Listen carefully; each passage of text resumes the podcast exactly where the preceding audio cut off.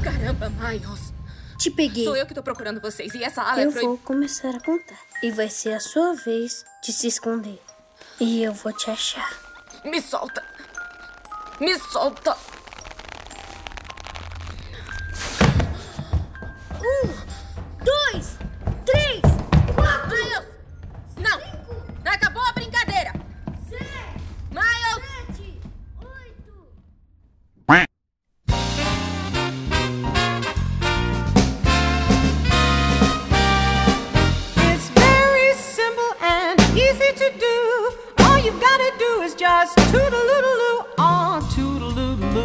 Começando então mais um episódio de Los Bucaneros, esse podcast que tirou uma folga, mas continua falando de tudo um pouco e um pouco de tudo.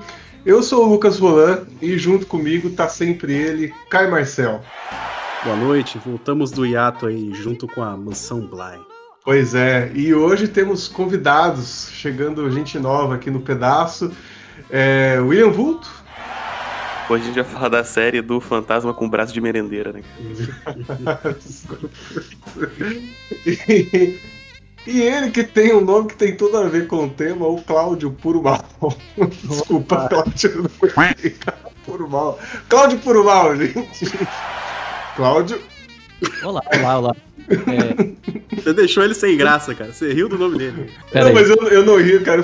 Eu não ri do nome dele, é porque tem muito a ver realmente com o tema. Por isso que eu achei engraçado. Pô, e é um negócio meio doido, porque assim, de gênero, né? Porque eu sou do podcast lá de cinema, né? O Cineclube Cavalinho. É um dos gêneros que eu menos assisto. Sério? Você não é do terror? Então, eu gosto de alguns filmes de terror, mas não é tipo... Eu tô de boa assim e falo, nossa, seria tão bom assistir um terrorzinho, né? Ah, temos um psicopata do mundo real, então, aí, cara. Eu também não sou muito fã, não, até porque eu não sinto medo de porra nenhuma dessas coisas de fantasma, demônio. É... Aqui todo mundo é macho, rapaz. Aqui é testosterona. É... Vamos mudar o cast. Nunca vi nada, nunca tive experiências metafísicas muito doidas, nada. Sou, tipo, cético chato pra caralho, assim. Bom, gente, com essa apresentação, com nossos novos convidados, a gente hoje vai falar sobre a segunda... Na verdade, sim, extraoficialmente a segunda temporada de Residência Hill, mas também conhecido como Residência Black, estreou na Netflix na semana passada, retrasada, e que tá aí nos trends da Netflix, pelo menos no lançamento desse cast. E a gente vai entrar nesse assunto a partir de agora. Hadouken! Suave, suave, como el sol de primavera, suave. Mis labios te desean, suave. Es tu cuerpo el que me quema.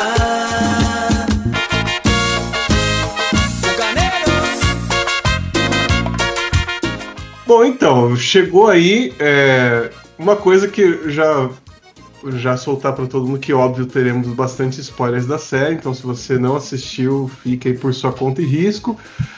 Mas eu já vou dizer que eu achei que deu um downgrade aí na segunda temporada em relação à primeira, né? Eu acho até que a gente vai ter que dar spoiler.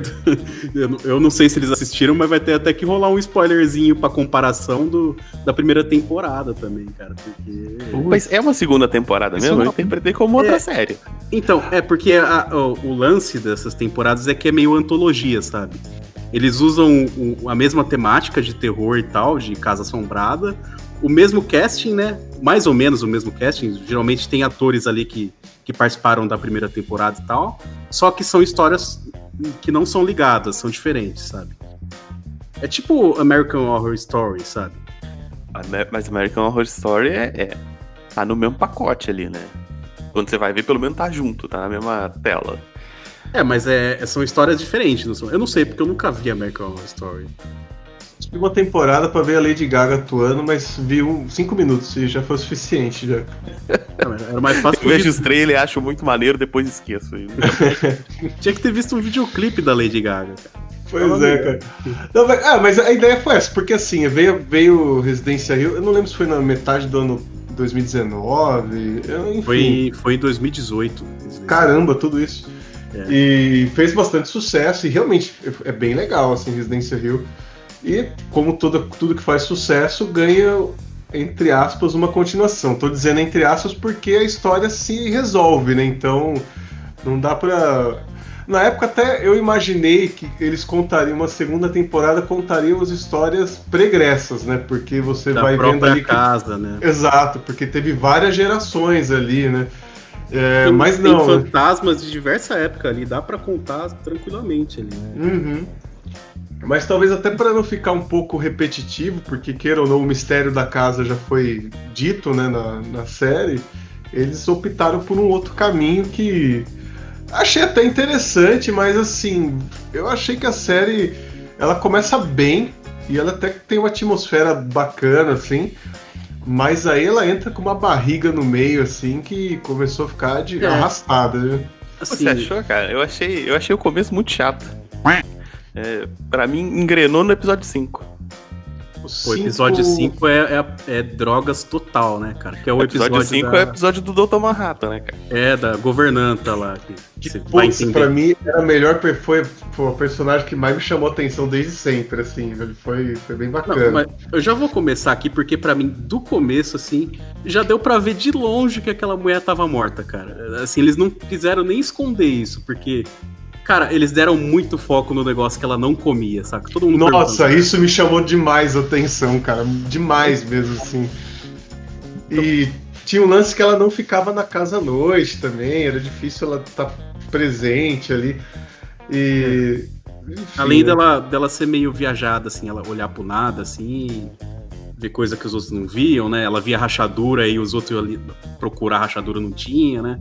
Então eu já pensei, cara, não é normal essa mulher. Só que eu achei que tava todo mundo ali, todos os residentes da casa ali que trabalhavam ali, eu achei que todos eles estavam mortos, né? Mas na verdade era só ela. É, e é muito interessante porque, assim, a gente... tá meio perdido na ordem, mas enfim.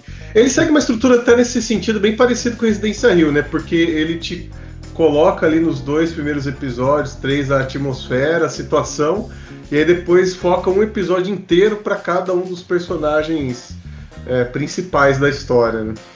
E eu acho que até faz isso até para fazer render, assim, a produção da série e tudo.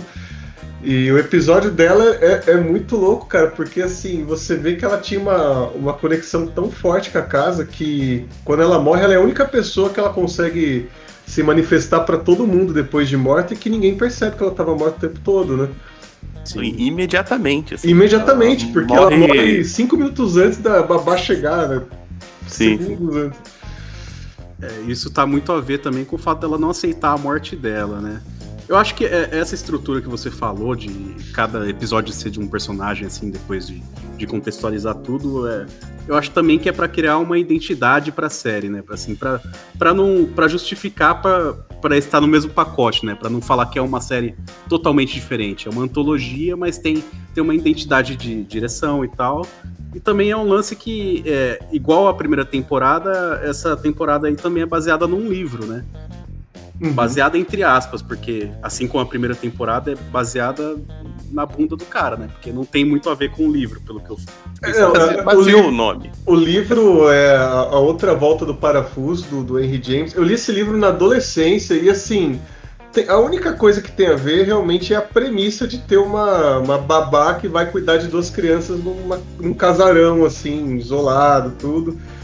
E assim, tem a presença do sobrenatural, tal, essas coisas se misturam, mas assim, é bem o que você falou em relação à primeira Residência Hill. Ele pega a ideia e a partir da ideia ele faz o que ele quer lá dentro, assim. É. Mas vamos começar pelos personagens aí, cara, eu não sei, assim, eu não sei se todo mundo aqui viu a primeira temporada, mas eu não sei se a atriz era realmente... a melhor escolha ali, a personagem que brilhou do elenco ali da primeira temporada, para ela ser, vamos dizer assim, promovida para um papel de destaque na segunda temporada. Eu não sei. Eu vou ser sincero, eu não lembro quem é quem, não. É. Eu primeira... não... Vocês dois, vocês viram o Residência Hill? Eu vi, não. Mas não lembro de nada. A babá aí... que gostei. A principal aí, eu esqueci o nome dela agora. Senhorita Clayton. Ela tem um nome de homem. Isso. Dani Clayton. Dani Clayton. Senhorita Clayton, ela, na primeira temporada, essa atriz, ela fez a menina do pescoço torto lá, do pescoço quebrado, sabe? Ela era essa atriz aí. Mas assim, eu acho que assim, todas as irmãs dela ali eram melhores atrizes que ela, mas tudo bem, né? O cara aproveitou ali um pouquinho do carisma. É, porque ela também ela é bem nova, né? A ideia era realmente mostrar uma mulher que tá começando a vida adulta, praticamente, né? Assim. Ah, ela é a mina que morreu e era o fantasma do futuro lá? Isso! Essa mesmo, cara. E aí o outro fantasma lá que ela já vê logo no primeiro episódio é o cara que na Residência Hill é o irmão dela, o drogado. Deixa eu falar um negócio dos fantasmas, cara, porque assim, o primeiro fantasma que a gente vê nessa segunda temporada de fato é aquele que ela vê nos espelhos, né, que não é um fantasma na verdade, né. É o Harry Potter do demônio lá. É o Harry Potter. É isso aí. Oi, cara. Pois é, cara. No The Boys tem o Michel Teló moreno e aí tem o Harry Potter do demônio, né, cara? E cara, no geral, assim, esse foi o mais fantasmagórico pra mim na série, cara. Porque a gente vai chegar lá na frente pra falar dos outros fantasmas, mas, cara, eu achei esses fantasmas dessa temporada muito sem inspiração, assim, cara. Não pegou a parte de terror pra mim. É, assim, eu achei que teve alguns momentos que me deu uma expectativa alta. Eu lembro que acho que no segundo episódio, aquela cena lá que ela vai no porão buscar uma bonequinha e aí um boneco, até então, né, um boneco mexe a cabeça do nada. Eu falei, caralho, cara, isso me deixa assustado, né? Mas aí depois a solução que dá, tipo, eu até entendi, mas aí fez perder bastante o tesão da coisa, assim. É que eu acho interessante nessa temporada que a maioria dos fantasmas são meio bunda, assim, né? Você tem a moça do braço forte lá da água que mata os outros. De resto, todos os fantasmas ficam dando rolê, estão meio perdidos. Assim, não, mas, não sei o assim, que eu tô fazendo. Eu entendo que, assim, um fantasma, ele não precisa ser mortal pra ele causar uma sensação de estranheza ou de medo. Assim, cara, assim o terror japonês, se você pegar, muitos dos fantasmas que aparecem ali, eles não matam, né? Tem o terror asiático, no geral, né? Tem aquele filme famoso lá da mulher que fica na carcunda do cara lá, que fica... espíritos. É... E, normalmente o terror japonês, esses fantasmas, eles não são ameaçadores assim, mas, cara, eles têm um design, tem toda uma construção que deixa o negócio meio creepy, assim, que dá uma ambientação de medo. Esses aí foi meio... qualquer coisa, sabe? Sei lá, até o Peter, sei lá, ele poderia aparecer do jeito que ele morreu ali, meio cadavérico, mas não. Porra, o fantasma é gostoso, cara. A mulher não vai ficar com medo, ela vai querer dar pro cara, velho. Não tem fantasma Calvin Klein ali? Não, isso é legal, porque os caras também economizaram no orçamento, assim, né? A série tem uma locação, praticamente. Verdade. E os fantasmas, a maioria dos fantasmas nem maquiagem tem. Cara, e assim, vocês puxaram esse do fantasma aí do Harry Potter, que era o noivo dela, que ela termina porque ela se descobre aí homossexual. E, cara, assim... Nossa, isso foi uma coisa que me irritou demais, porque eu acho que a solução acontece em relação a isso lá pelo 6º, 7º episódio, né, que a gente descobre o que aconteceu e ela decide encarar ele, inclusive o episódio acaba bem nessa hora, né. Não, assim, cada vez que ela vê o reflexo dela, ela vê o cara, e cada vez ela assusta como se ela tivesse visto ele pela primeira vez. Meu Deus, pra mim é impossível você assustar daquele jeito com uma coisa que tá tipo 24 horas do seu lado, praticamente, cara. Pô, eu já estaria trocando ideia, tomando uma com o cara naquela altura do campeonato. Ah, mas assim. Acontece isso com o tio lá, com o tio da família. Primeira vez que ele vê o fantasma dele lá, ele se caga de medo. Depois ele tá bebendo com Exato, cara, porque assim, tipo, as coisas aterrorizam enquanto você não conhece, é o desconhecido. Pô, você vê o cara toda hora ali, meu. Chega uma hora que o medo vai embora, né? É, mas assim, deu a entender que não era toda hora que ela via, assim, era meio aleatório, sabe? Mas tem uma que ela tá mexendo na pia e ela sente a mão dele. Às vezes passa da imagem, né? Às vezes ela sente o cara mesmo, assim. Pô, mas já que vocês falaram aí, o que vocês entenderam do fantasma do tio vivo? Eu fiquei puto com aquilo. É, então, aquilo não era um fantasma, né? Era a mesma relação da menina. Aquilo era um trauma do cara que ele externalizou, assim, e a série mostrou como um fantasma, mas não era um fantasma, né? Não era o fantasma do lore lá da Viola. Não era um fantasma literal, né? Era um trauma que, como é uma série de fantasma, foi o jeito que o diretor achou pra dar um jeito, uma figura externa pra aquilo, né? Então, eu acho que poder você poder conhecer ele, né? Porque ele não tem contato com ninguém. Assim, eu imaginei isso mesmo, porque diferente dos outros fantasmas, né? Esse fantasma aí desse cara, que inclusive é o menino do ET, o protagonista do ET. Menino jovem? É, o jovem. Ele era muito caricato, né? Ele tinha aquele sorriso bem maquiavélico, muito bem forçado, assim. Fala pra você, esse cara dá medo. Mas dá medo porque parece um tio pinguço mesmo, assim, não porque é um fantasma. E porque não sabe atuar também, né, cara? Tem essa cara questão. É bom. Menino bebe, ele bebe bem. Bom de copo. Eu imaginei por causa disso mesmo, assim, porque era muito forçado, assim, o personagem, esse arquétipo que ele criou, assim, diferente dos outros que eram uns caras, como o William falou, assim, eram meio normais, assim, na verdade, né, tinha só vou dizer Dama do Lago, que eu nem lembro se tinha algum nome pra ela ali, mas a Mulher do Lago ali, que realmente tinha uma questão... Ela é a Viola. É a Viola, isso mesmo. Que é a Angelina Jolie genérica que faz ela, né, cara. Ah, é? Nossa, eu não lembro do rosto dela. Ela é do Residência Hill. Ela é aquela moça do Residência Hill que ela não podia encostar em ninguém, que ela via. Ah, nossa, eu nem me liguei, cara. O episódio foi em preto e branco e elas tudo com aquelas roupas escrotas. Nossa, eu nem me liguei, mano. É, ela quem faz. E assim, inclusive, esse episódio foi o episódio que salvou a série pra mim, velho. Porque àquela altura eu já tava, putz, cara, eu só tô vendo porque eu vou acabar, mas... Eu já não tava curtindo mais nem fodendo, velho. Não, assim, eu gostei da série. Eu tô malhando ela aqui, mas eu gostei, assim. Só que eu acho, assim, que... Eu não vou dizer que ela não é de terror, porque, pô, ela tem uma ambientação de terror e tal. Ela tem alguns momentos aí que ela tenta criar uma tensão e tal. Mas, assim, ela com certeza não é uma série que assusta, sabe? É... E ela até tenta fazer alguns jumpscares, mas ela não tem sucesso nisso. Não é uma série pra assustar, mas, assim... Eu não sei se é a proposta dela também, sabe? Não é uma série do jumpscare, né? Do susto fácil, assim. É porque também, assim, já tem alguns anos aí que essa nova maneira de trabalhar o terror tem ficado bem popular, né? E eu gosto bastante, inclusive, assim, tipo... Residência Hill, outros filmes, Hereditária, Bruxa e tal. Eu gosto bastante mesmo, prefiro bem mais do que esse mundo James Wan de ser aí. Uhum. Mas é que eu achei que esse, assim, é um roteiro muito perdido, cara, assim, é cansativo. Essa série eu achei ela cansativa de assistir. Residência Hill foi bem interessante, tá? Mas essa foi, por vários momentos, assim, arrastada, assim, você tá vendo, mas tá no celular ao mesmo tempo, assim, que não prende, sabe? Ainda mais agora que eu voltei a pegar Pokémon, cara, então eu tava assim... Não, por quê? Não, assim, pra mim, não é só a questão do jumpscare, mas sabe, por exemplo, a Residência Hill também, ela não aposta muito em jumpscare. Não. Tem, acho que um ou outro momento ali, acho que no carro ali, quando a mulher grita do nada, assim, né?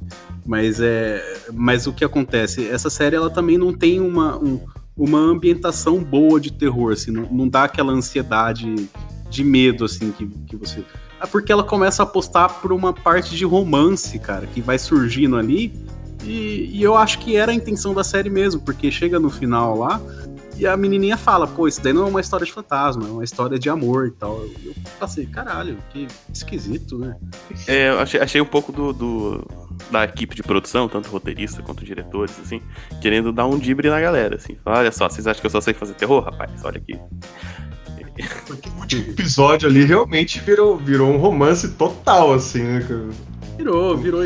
Você não se assustava com mais nada, não tinha nem clima de terror aqui. Não, né? É isso que eu ia falar. Tipo, virou uma outra série de repente, assim, totalmente. Porque o último episódio é aquilo, acabou no episódio 8, na verdade. Aquela coisa que Game of Thrones sempre fazia, né? Que o episódio máximo era sempre o penúltimo e o último era mais resolução de conflito, assim. É. E eu achei, por incrível que pareça, isso eu achei legal, cara. Eu achei legal essa abordagem que tiveram. tipo, trabalhar essa questão do homossexualismo da protagonista, tal, como um problema, porque de fato era, né? Porque anos 80, assim. Uhum. E que pesa bastante na história, em diversos momentos. Queira ou não, isso foi o fio condutor da história, né? Porque a menina larga tudo por conta disso, né? A Clayton, ela decide chegar lá por conta disso. Eu achei interessante, assim, mas é que, pra mim, pelo menos, a série já tinha perdido muito o brilho, assim, quando chegou ali. Então, ficou meio... já tava meio apagado, já.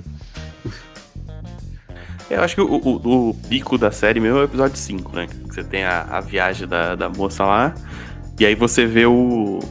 como é que é o nome do cara? O Peter Quint. Isso.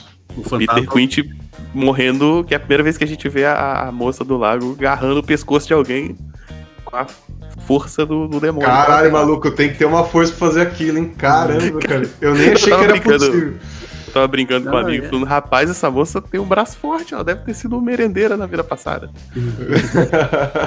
Não, mas assim, ela tinha que matar as vítimas dela naquele quarto, porque quando ela pega a menina, ela esqueci o nome da babá, cara, a Clayton.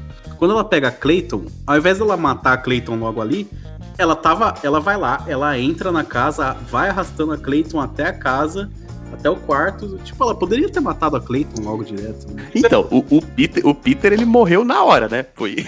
Mas ele morreu... essas conveniências de roteiro, né, cara? Não, mas assim, ele morreu no quarto, né? Ela arrastou ele pro quarto pra matar ele.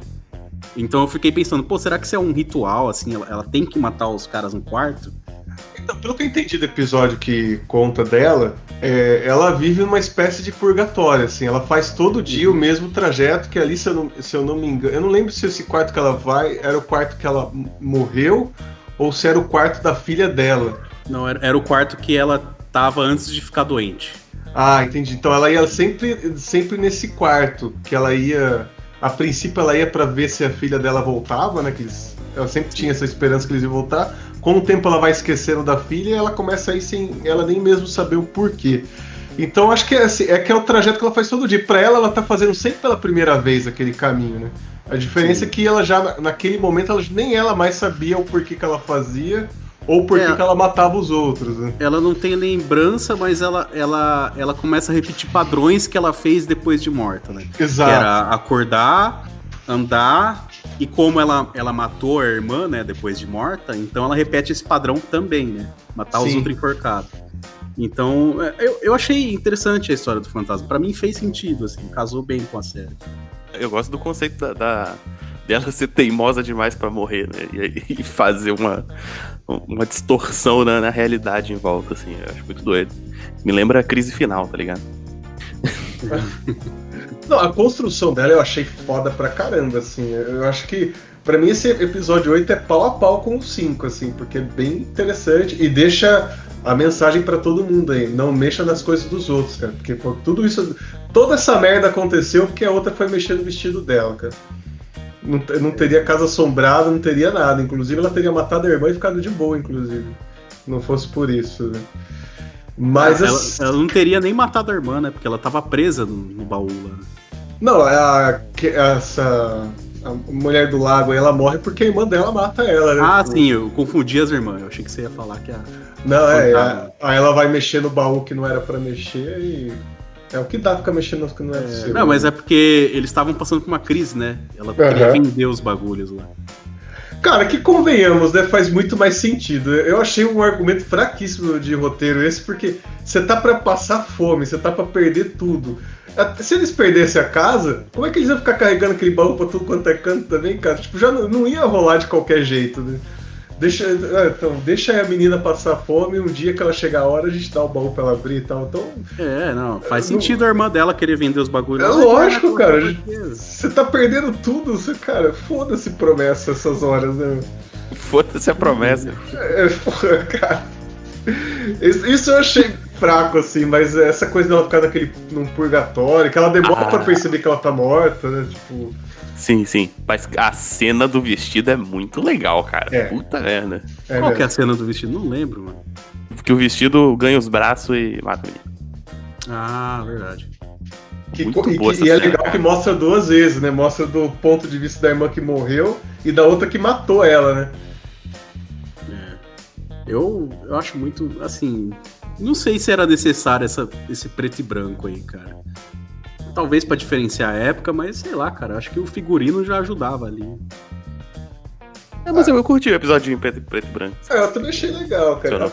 Até porque essa questão do figurino, que, por exemplo, no Residência Hill, muita gente não se ligou, que eram pessoas de diferentes épocas, mas o figurino tava lá, tipo, era a dica, né? Mas, tipo, muita gente não se ligou, porque, assim, é tudo coisa antiga, assim. Então, porra, mas era gente burra, então, né, mano? Mas tinha, tipo, gente da década de 20, gente de 2 séculos atrás, tal, assim. Sim. É, tem isso também, porque tem os fantasmas que aparecem durante a história, o fantasma do padre lá, que eles quase não aparecem, né? Eles aparecem muito pouco.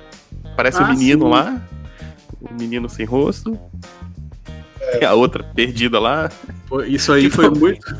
O menino sem rosto foi muito legal, cara, porque aparece a menina gritando, tem um fantasma, ele não tem rosto aqui, e os pais dela vai lá, mó tranquilo, não, às vezes ele quer ser seu amigo aí. Nossa, o que isso tem a ver? Eu acho que você tem que dar uma história pra ele, cara. Porque assim, eles achavam que era um amigo imaginário, né? Tratando com um amigo imaginário. Mas mesmo assim, você pensa na cabeça da menina, e o pior é que a menina virou amiga do fantasma mesmo, né? Ela bota a cara de brinquedo lá, de boneca na cara do bicho, fica pior ainda, mano. Cara, essa menina, ela tem um culhão que eu vou te falar, cara, porque ela tá super bem com tudo, velho. A cena que ela dá o pra outra.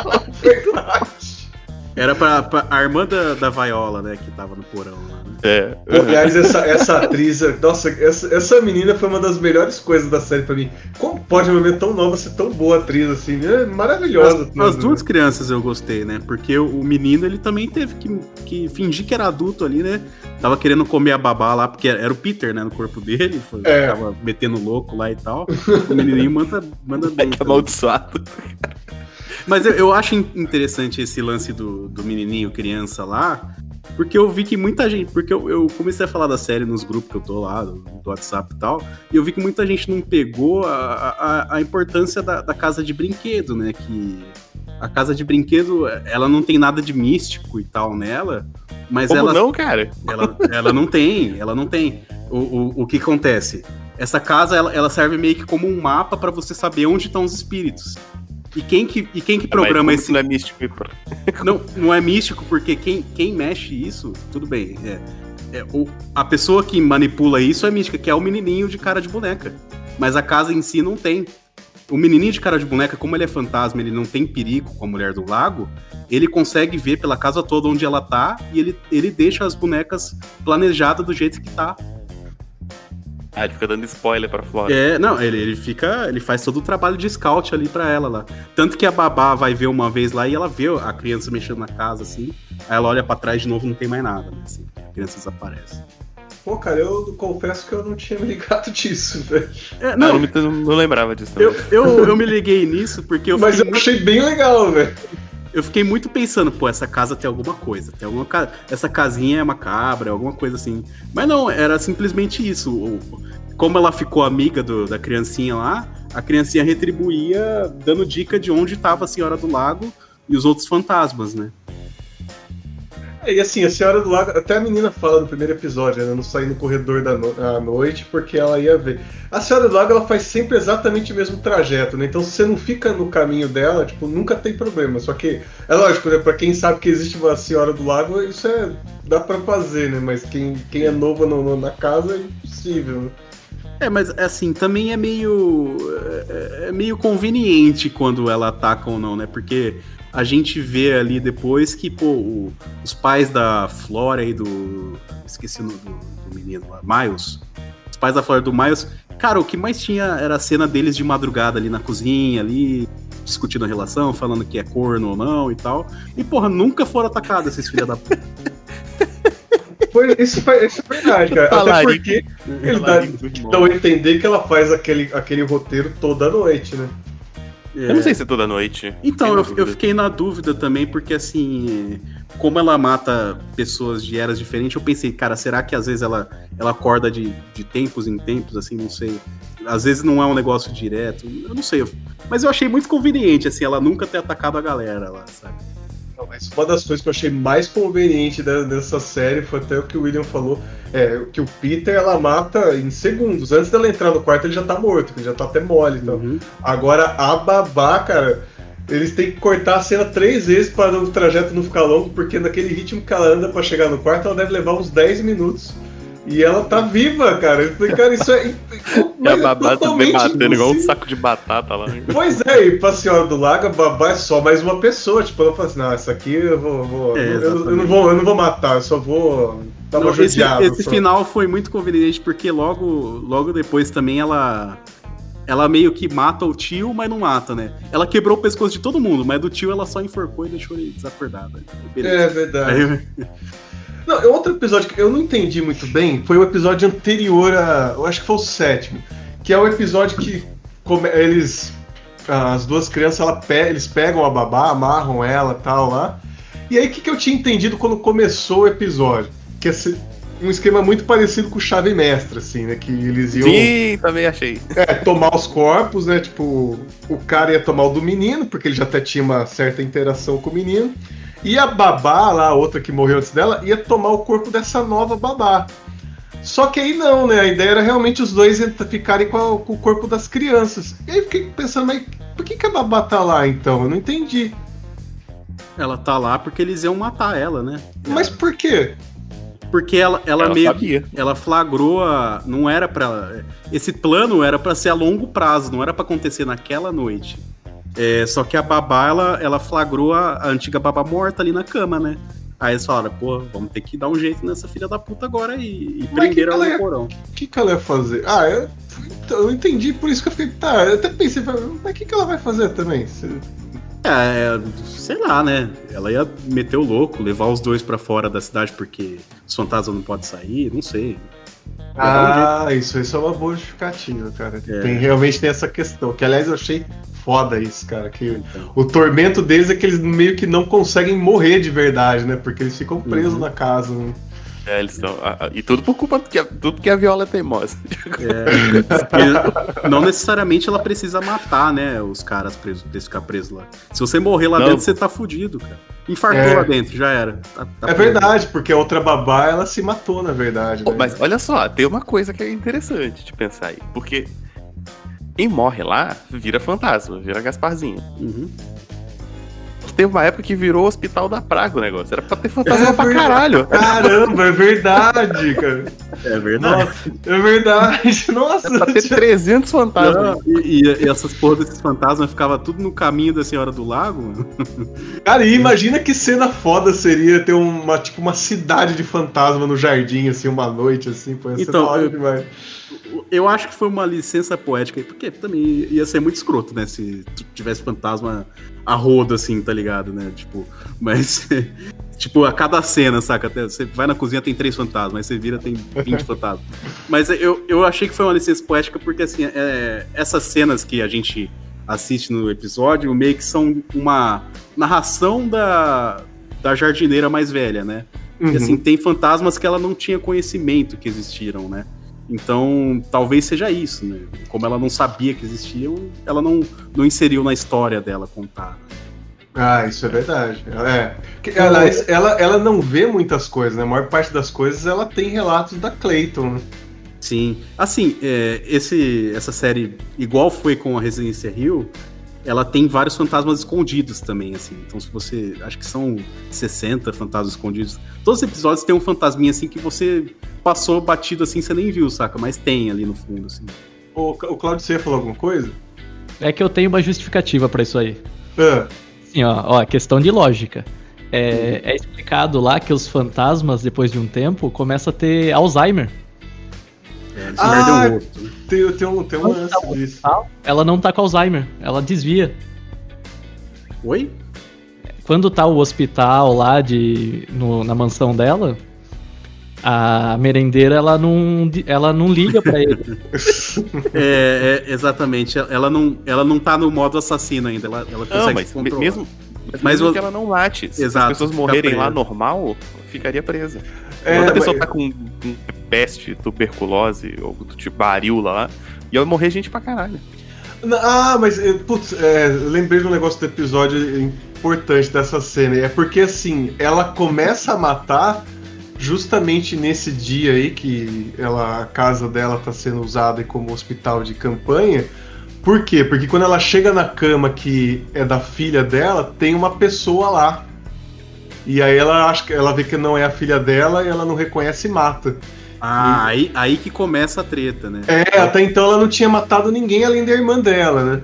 Sim, aí que começa a galera ficar amaldiçoada. E aí quando alguém vê que morreu um padre enforcado ali, a galera vaza de lado, né? Tipo, que se foda, né? O padre é outro que morre quase instantâneo também, bicho. É engraçado que ele morre, aí ele já fica de pé ali, fantasma ali, e vê a mulher indo embora de boa, tranquilaça lá. O corpo dele fala assim, eita caralho. Ah, mas isso eu achei muito louco, que tipo, morre, mas meio que pra pessoa parece que não mudou nada, né? Porque ela, tipo, ela passou pra um outro plano, mas pra ela ainda tá lá. Até ela ver o corpo dela, ela acha que nada aconteceu, né? Isso é meio que... Pode falar. Tinha alguma história que eu lembro que tinha uma parada assim, que se a pessoa morre de um jeito meio idiota do nada, assim, ela não percebe que morreu e fica por aí. Ah, no Ghost isso meio que acontece, né? Assim, eles morrem, mas tipo, de imediato eles nem se tocam que eles morreram, né? Porque a hora que eles vão ver o corpo deles, só que eles percebem, né? Tá.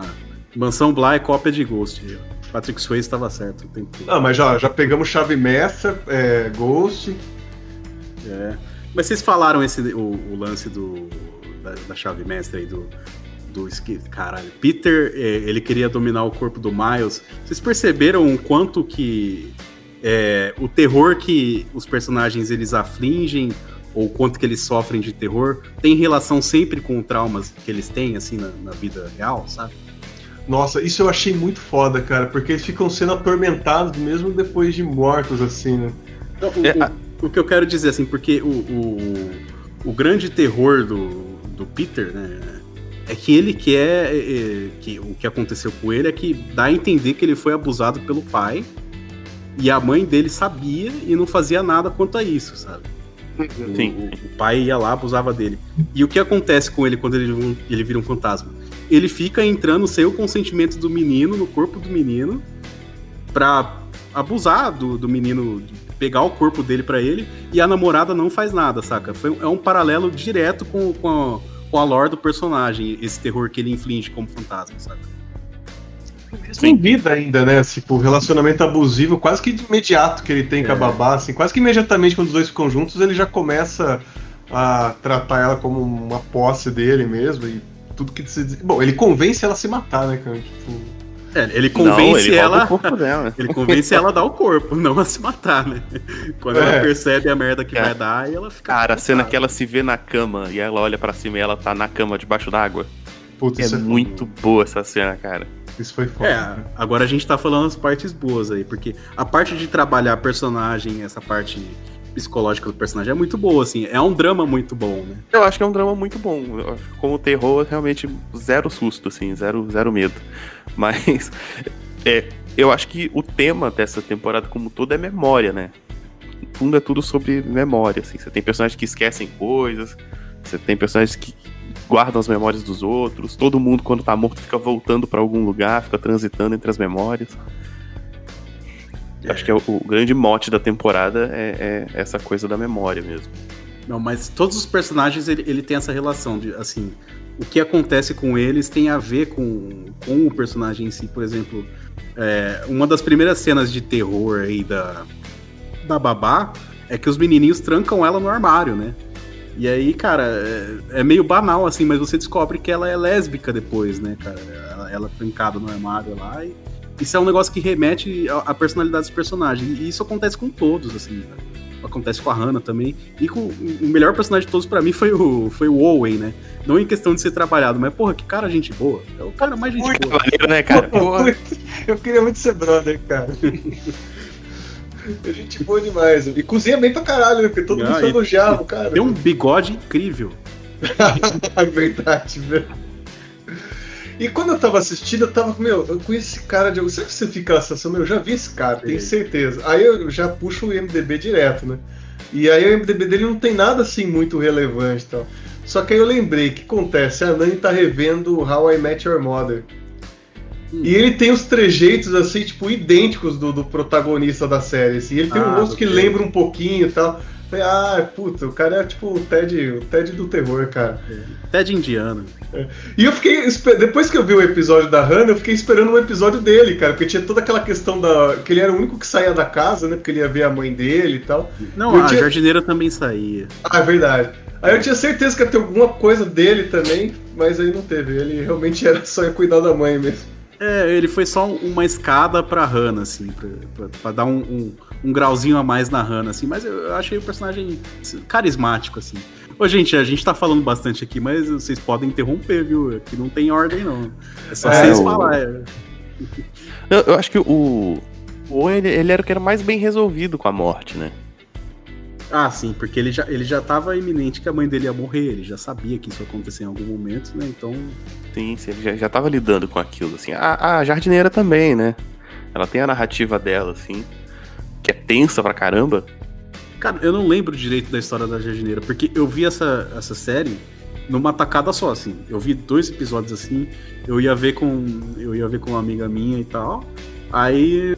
Sei lá, eu tive que gravar o podcast, eu falei, tá bom, vou ver de uma vez, então. Aí eu fui ver de uma vez e eu madruguei assistindo isso, cara. Eu fui terminar de manhã. Sei que teve umas horas ali que eu tava meio pescando já. Então eu não lembro direito da história da jardineira. A Hannah também era bem resolvida, né? Ela deu azar de ser jogada no poço, aquela criança amaldiçoada lá. É, isso é verdade.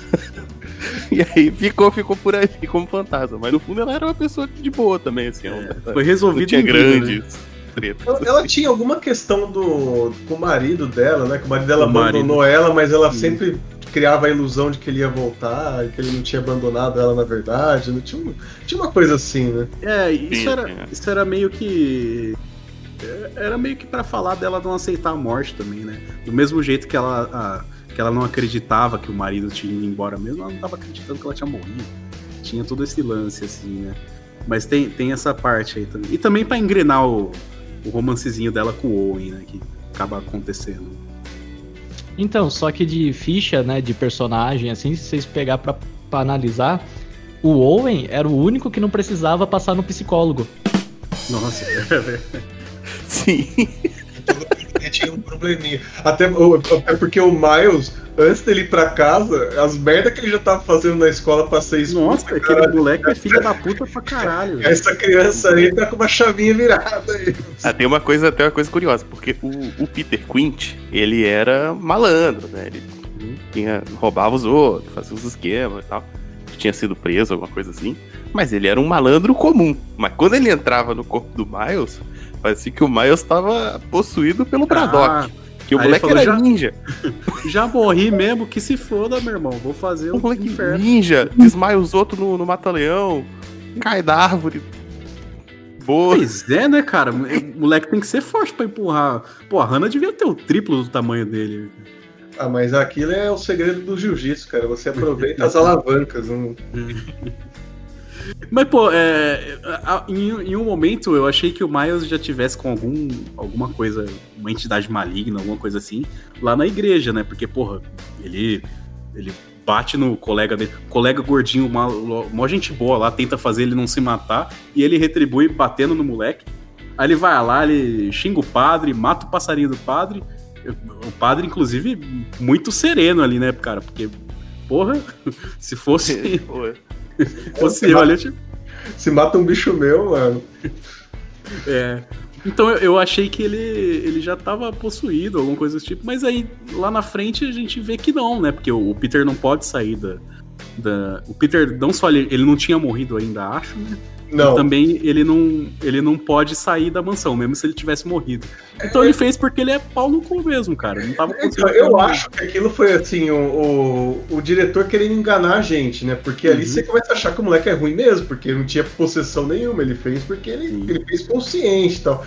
E eu achei que a justificativa que eles dão no final do episódio só piora a situação, porque caralho. Fala que é pra ele ser expulso, né? Da escola. Você precisa ir tão longe assim, né? Pô. Pois é, isso eu fiquei na dúvida, porque o Peter dá a entender que ele tava lá também, que ele fala que ele lembra.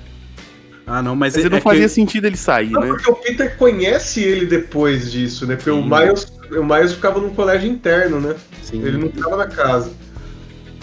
E aí dá essa... Você pensa, pô, esse moleque ele é mal mesmo, tal, porque é ruim. Aí você depois descobre, né? Você quer ser expulso, você caga na sala, não precisa desmaiar o coleguinha. Vai matar o passarinho, mano. Não, e ele é mó furtivo, ele entrando na igreja lá pra matar o passarinho, o padre olha pro lado. Ah, o moleque é dádiva dos ninjas, rapaz. Assassin's Creed Mansão. Porra, ele é mesmo, cara. Esse moleque nem precisa do Peter pra nada, né? Pra fazer... O Peter acho que até atrapalha ele um pouco, né? Tem uma dúvida, quando a Flora no final, já pode falar do final, né? Spoiler free total. Já estamos, né? Spoiler livre aqui. Tá, quando a Flora casa, ela tem quantos anos, cara? Cara, não sei, mas ela tem um pescoço enorme, cara. Não gostei daquele casting, não.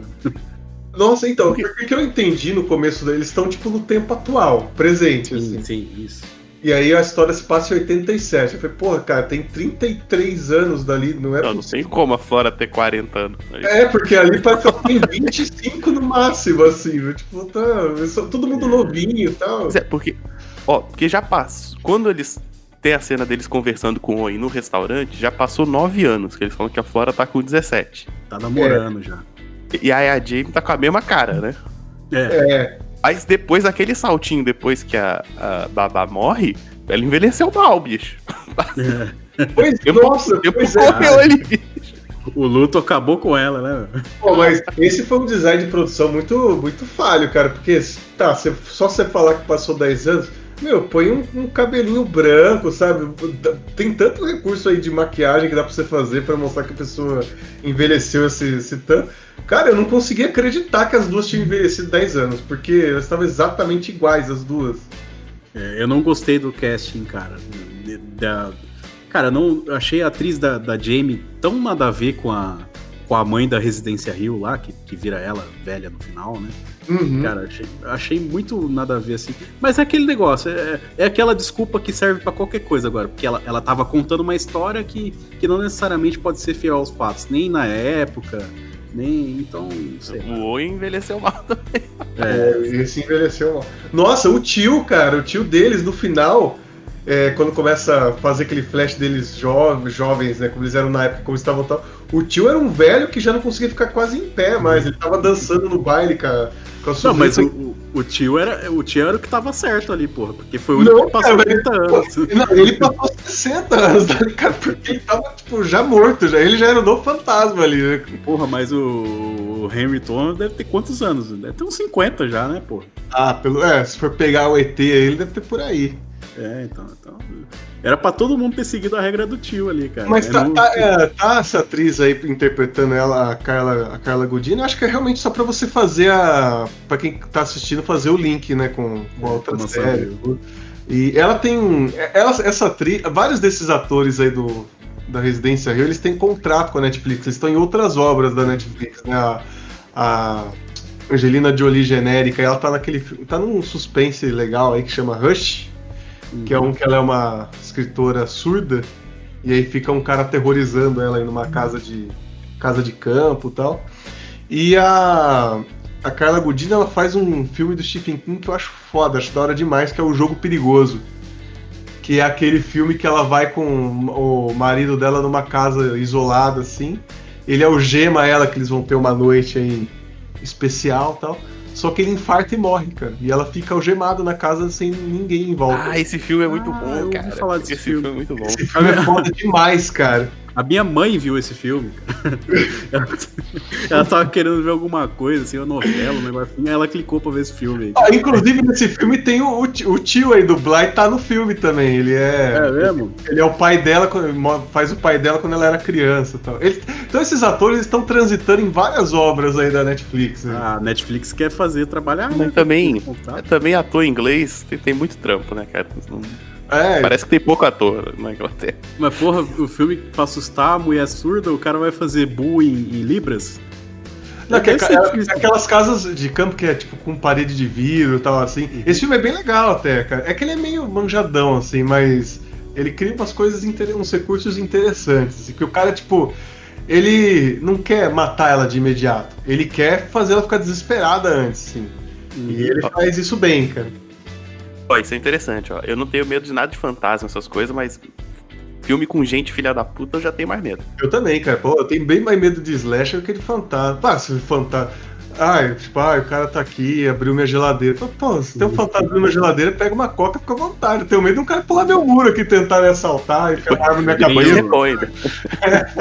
Eu tenho medo de cachorro São Bernardo, cara. Assiste Cujo lá... O Cujo deu uma... o Cujo. Não, o Cujo... É foda, porque passa o Cujo, aí depois você vai ver a Sessão da Tarde e tá passando Beethoven. Cara, como assim? Como que a galera tá brincando com aquele cachorro? Aquele cachorro mata a gente, velho. Cara, que... Eu tenho medo da gangue dos Doberman. Nossa. Cara, tinha um negócio de filme de cachorro assassino, né, cara? Por que parou isso, né? A Luísa Mel estragou o filme de cachorro assassino. Eu acho que hoje tem sindicato, assim, quando você vai fazer qualquer coisa com animal é meio complicado, assim. Mas o Cujo, cara, era impressionante a maquiagem que eles fizeram em cima dos cachorros, velho. Né? Pô, deram uns coelhos pra ele matar antes de gravar, não é possível, cara. Usaram, acho que 4 São Bernardo pra fazer esse filme. E é um livro que o Stephen King não lembra que escreveu, que tava tão bêbado que ele escreveu o loucão lá e... Ele não lembra, só escreveu, só foi... Dia normal, né? Mas, cara, uma coisa que eu não... O acidente lá dos pais da Flora e do Miles, ele teve alguma relação com a casa, alguma coisa sobrenatural, ou só morreram mesmo? Eu acho que o acidente deles é a mesma coisa que acontece no Residência Hill com o marido da menina que tá morta lá, sabe? Que ele morre do nada. Sei. E aí você fica achando que alguém, alguma entidade matou, e você descobre que o cara realmente teve um aneurisma mesmo e morreu, assim. É, você fica achando isso também, porque quando ele morre, aparece a menina do pescoço torto também, né? É. Aí a série trabalha bem isso, né? Mas aí você... Essa é uma coisa que eu acho legal, assim, das duas séries, que a direção ela fica jogando algumas coisas pra te despistar do que realmente vai acontecer. Por exemplo... Você falou da casa, de não ser mística, mas ser uma espécie de aviso que o menino dá. E aí no começo, ele dá a sensação que a casa realmente influencia nas coisas lá dentro, assim, né? Tipo, essa relação que a menina tem com os bonecos lá, ela sugere que do jeito que ela manipula alguns bonecos, algumas coisas podem acontecer com aquela pessoa e tal. O próprio Miles, que você pensa que ele tem já essa personalidade, descobre que não, tudo... tem umas coisas assim que eu acho bem legal, que ele faz justamente pra te deixar preso naquela ideia, né? E depois ele mostra algo. No começo a menina faz uns bonequinhos, né? Ela bota o bonequinho perto do lago, depois bota outro bonequinho lá, não sei aonde. Tem uma cena bem rápida que acontece ali, que a babá pega uma boneca que ela normalmente deixa embaixo da cama, que ela esqueceu jogada no meio da sala, e ela senta a boneca na mão dela, e na mesma hora que ela senta a boneca, a menina senta na cama também. E aí eu fiquei com essa ideia, falei, caralho, os bonecos têm alguma relação com os personagens e tal. Falei, aí depois eu falei, que diretor filho da puta, cara. Eu lembrei do Pica-Pau falando que voodoo é pra jacuda. Ele quis que eu acreditasse nisso, né? Não, mas ele faz isso muito bem mesmo. Então, cara, eu tive a mesma impressão que você. Quando eu vi a casinha a primeira vez, eu pensei, pô, essa menina, no mínimo, ela controla os fantasmas pelos bonequinhos aí. Essa menina é do mal. Até porque tem a cena lá depois no porão, né? Ela fazendo chip fantasma lá. Aí você pensa, certeza, ela controla os fantasmas. Mas não é isso, cara. É uma quebra de expectativa bem decente, assim, que acontece. O Residência Hill fez bastante isso também, né, assim, acho que até fez... Não, eu não falo que fez melhor, é porque, assim, pra mim foi melhor porque a entrega me surpreendeu mais, assim, superou a expectativa, né. Eu já no Bly, eu achei que a entrega acabou até baixando um pouco a expectativa, assim. O episódio 5, ele acho que vai ser sempre o episódio assinatura da série, porque o 5 no Rio foi aquele episódio num plano sequência foda pra caramba, e o 5 nesse foi o episódio drogas aí, você assistiu. Ah, é o 5? Eu não lembrava. É o 5. Que era o do plano sequência. É. Assim, uma coisa que me incomodou nesse negócio aí do episódio da Hannah, cara, é que eles...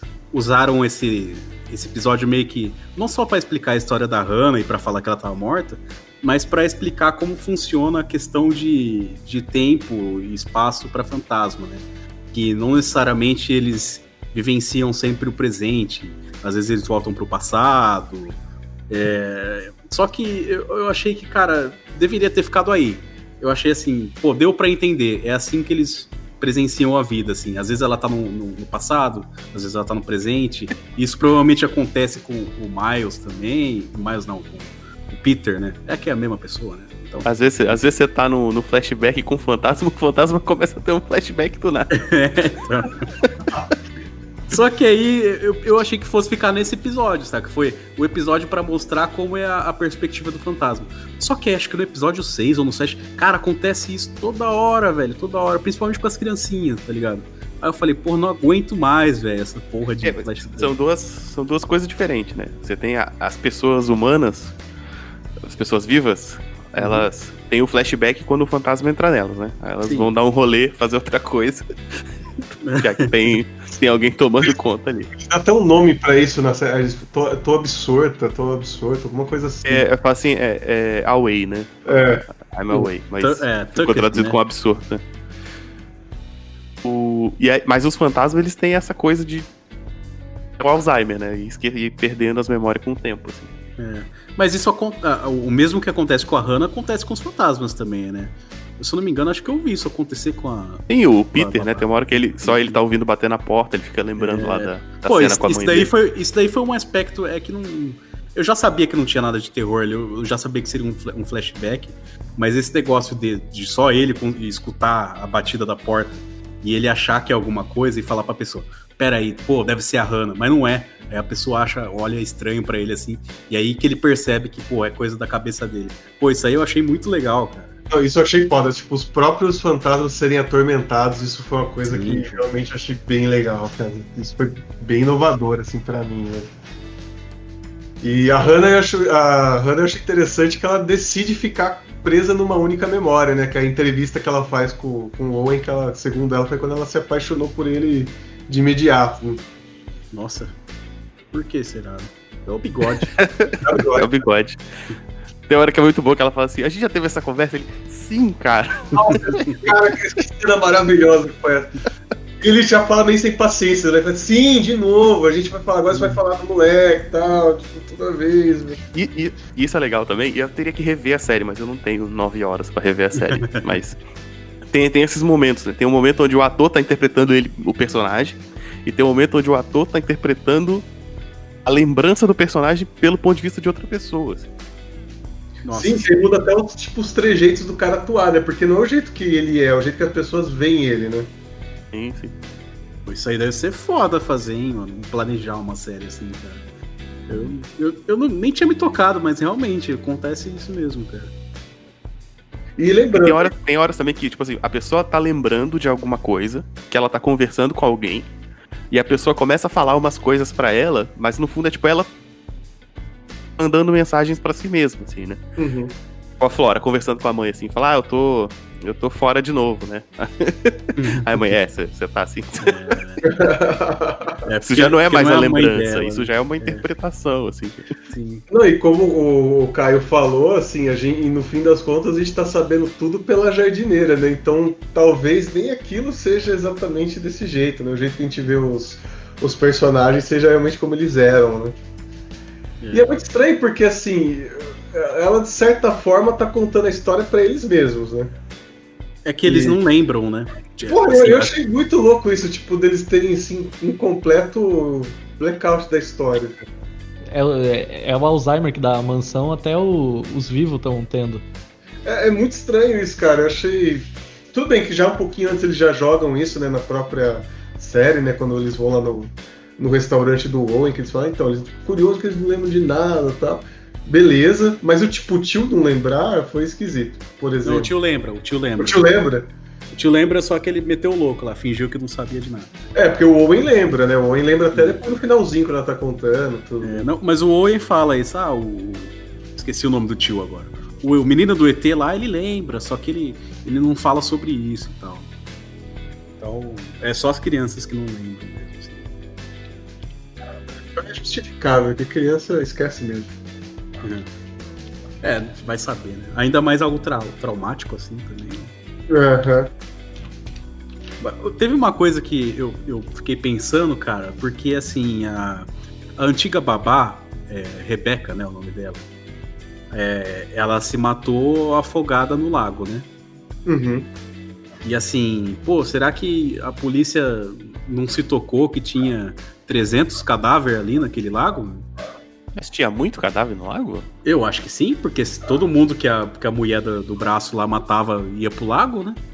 Então, pô, eles recuperaram o corpo de uma pessoa e deixaram o resto dos cadáveres lá e nem se ligaram que o cadáver do Peter tava lá, nem foi... Um puta trabalho porco da polícia, né? Não, mas é porque eles pegaram a... Porque, assim, pra todo mundo tava resolvido, ela se matou. E que, de fato, aconteceu mesmo, ela se matou, né? E ela tava boiando ainda, né? Porque fazia pouco tempo que ela tinha morrido. Cataram com a redinha, né? É isso. Chamou... Não foi a polícia, foi o piscineiro que foi recolher lá. Quem acha ela é a jardineira, né? Quem vê ela. Foi. Mas tudo bem, ela tava boiando, mas, pô, será que... Eles não quiseram nem investigar um pouco, assim, sei lá, cara. Ninguém nunca entrou naquele lago, nunca deram um mergulho lá pra ver alguma coisa. Eu achei muito esquisito isso. Ah, tem isso também, porque o lago, ele é podrão, né? Nossa, é verdade. Um pantaninho ali. Mas quando a Jamie nada ali, é lindo e maravilhoso no finalzinho. Não, e tem o detalhe que o lago também, ele tinha sanguessuga. Ele tinha isso? Eu não lembro. Tinha sanguessuga? Tinha, quando a Flora comenta, ela fala, é sujo e tem sanguessugas. É logo no primeiro episódio. Mas aí é mais um motivo pra entrar no lago. Querendo tocar o terror só, não. Se tiver sanguessuga, é aquele tratamento, né, que você faz pra rejuvenescer a pele. Você dá um banhão lá ainda e sai zerado. Não, inclusive eles usam na série, né, o tratamento com sanguessuga, Não, mas o que é mais curioso ainda, que ninguém foi investigar aquele lago, é que tinha as pegadas da mulher do braço lá, que elas iam na casa, andavam e depois iam até a porra do lago. Ninguém nunca parou pra pensar lá, porra, caralho, por que será que essas pegadas estão entrando lá? Quem que foi nadar de madrugada? Aham. Uhum. Então eu achei isso meio, assim, sei lá, o pessoal foi meio preguiçoso pra desvendar o mistério, sei lá. É que assim, eu não assisti a Mansão Hill, uhum. E, nossa, e eu fiquei tão incomodado com a Mansão Bly em alguns detalhes, e muito questão de escolha mesmo, de roteiro, porque eu fiquei nessa sensação de, tipo, a série é drama. Sim. Com elemento de terror. Uhum. É, a gente pegou essa ideia também, assim.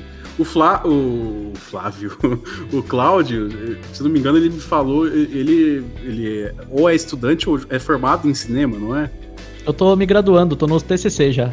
Então, e aí, como é que a visão do cineasta sobre a Mansão Bly? Mete o pau aí, vamos falar mal de novo agora, falamos bem demais já. Então, é que assim, é que vocês falaram, eu acabei não falando na hora, mas assim, tem muitos elementos ali que são escolhas artísticas que não fazem nenhum sentido.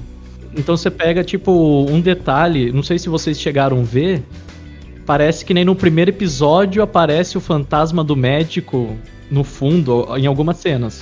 Sim. No corredor da mansão, né? Sim, e tipo, tinha texto na internet falando que aparece umas 20 vezes no primeiro episódio.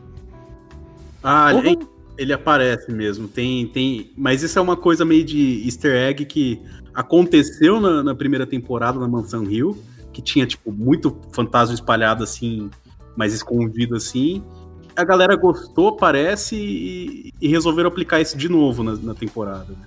Então, só que eu me senti assistindo, sei lá, um filme da Marvel, sabe? Onde você tem que ficar olhando o que acontece no fundo pra caçar easter egg. Ah, não, mas aí você tem que desencanar. Mas eu acho que isso é mais pra realmente não acontecer um pouco aquilo que a gente tava falando atrás. Pô, tanta gente morta, você não vê ninguém lá e tal. Porque assim, eles estão lá, é que a gente tá focado na história da Clayton, nas outras coisas, a gente não repara, né? Mas eles estão ali na casa, né? É, eu tive essa sensação também, assim. Esse lance dos fantasmas escondidos, assim, eu acho que é mais pra pessoa que vai reassistir, saca? Ah, viu sozinho ali, a namorada reclamou e você vai ter que ver de novo? Você fica procurando os fantasminhas ali, sabe? Se apontar. Ah lá. Então, tem o segundo problema. Aí já é com o streaming da Netflix. Não sei com vocês, mas assim, tipo, eu tava assistindo aqui na TV de casa, uma TV grande. Uhum.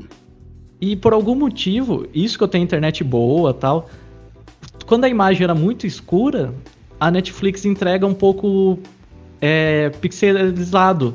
Então eu não conseguia enxergar isso daí. Eu ficava incomodado que o preto parecia tipo de filme de DVD pirata, sabe? Tipo, sim, uma qualidade boa. Então eu fico incomodado com isso. Tipo, eles querem que eu procure isso, mas a qualidade da imagem é uma bosta. É? Eu não sei, porque assim, eu não tentei procurar esses fantasmas quando eu assisti, né? Então eu realmente não peguei essa parte, assim, só vi depois que tinha isso. Então, tá. O preto deles é muito difícil de ver, e é um negócio muito importante em filme de terror, você ter uma qualidade daquilo que você quer mostrar, né? Então, tipo, vai ter muita cena escuro, então que seja um preto realmente, né? Uma qualidade. E isso é problema da compressão do arquivo de vídeo que a Netflix entrega. Nossa, eu fiquei revoltado na minha casa, mano. Cara, sim, tô imaginando... Já. Cláudio... Eu tive que fazer uns tratamentos desses. Cláudio putaço lá na casa dele, quebrando a TV. Ela fala, caralho, porra, de preto não é preto essa porra, cara. É, não, eu tava com isso mesmo, tipo, caramba, meu, porra. Eu tô assistindo o episódio do Naruto em RVB.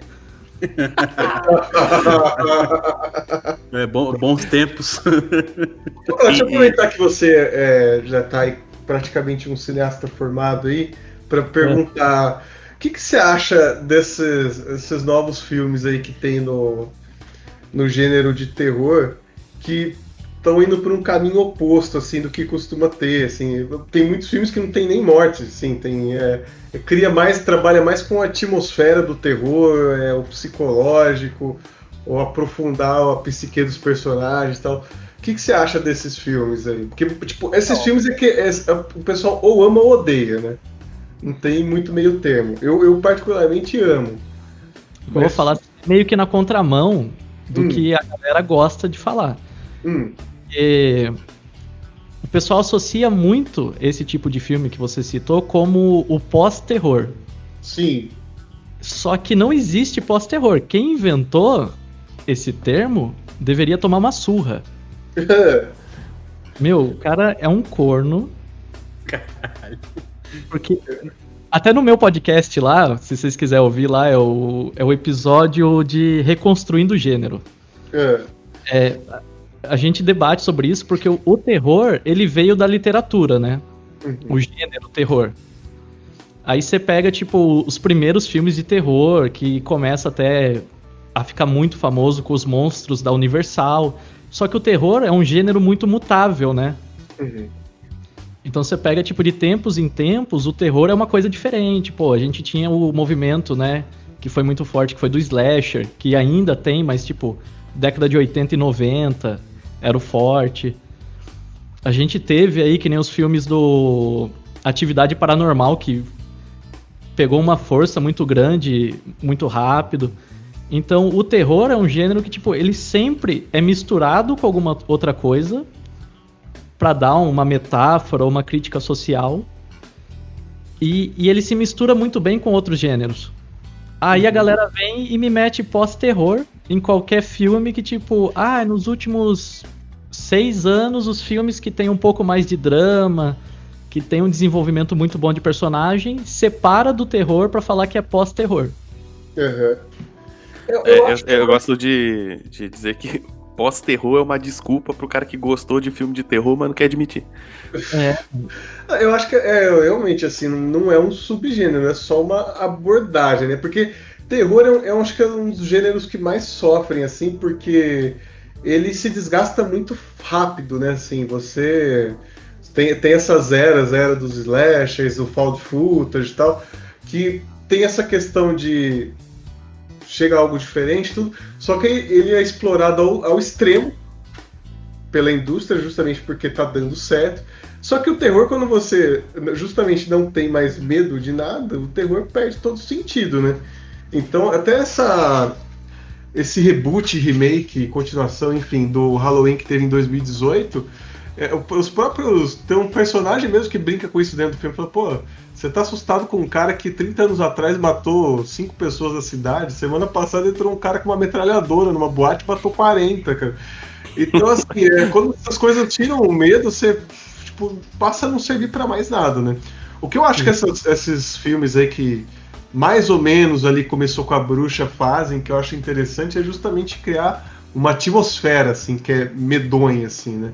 Que é algo que te deixa mal, assim, assistindo, te deixa meio pesado, assim, então não tem aquele medo, não tem susto, não tem nada, né? Esse comecinho de ano eu fui assistir o Farol, aquele filme do Robert Pattinson, eu achei incrível o filme, assim, incrível, maravilhoso, assim, e praticamente nada acontece pro pessoal aí da escola James Wan, assim, vai odiar o filme com certeza, porque praticamente nada acontece, e é um filme bastante simbólico, mas quando você se põe, se consegue...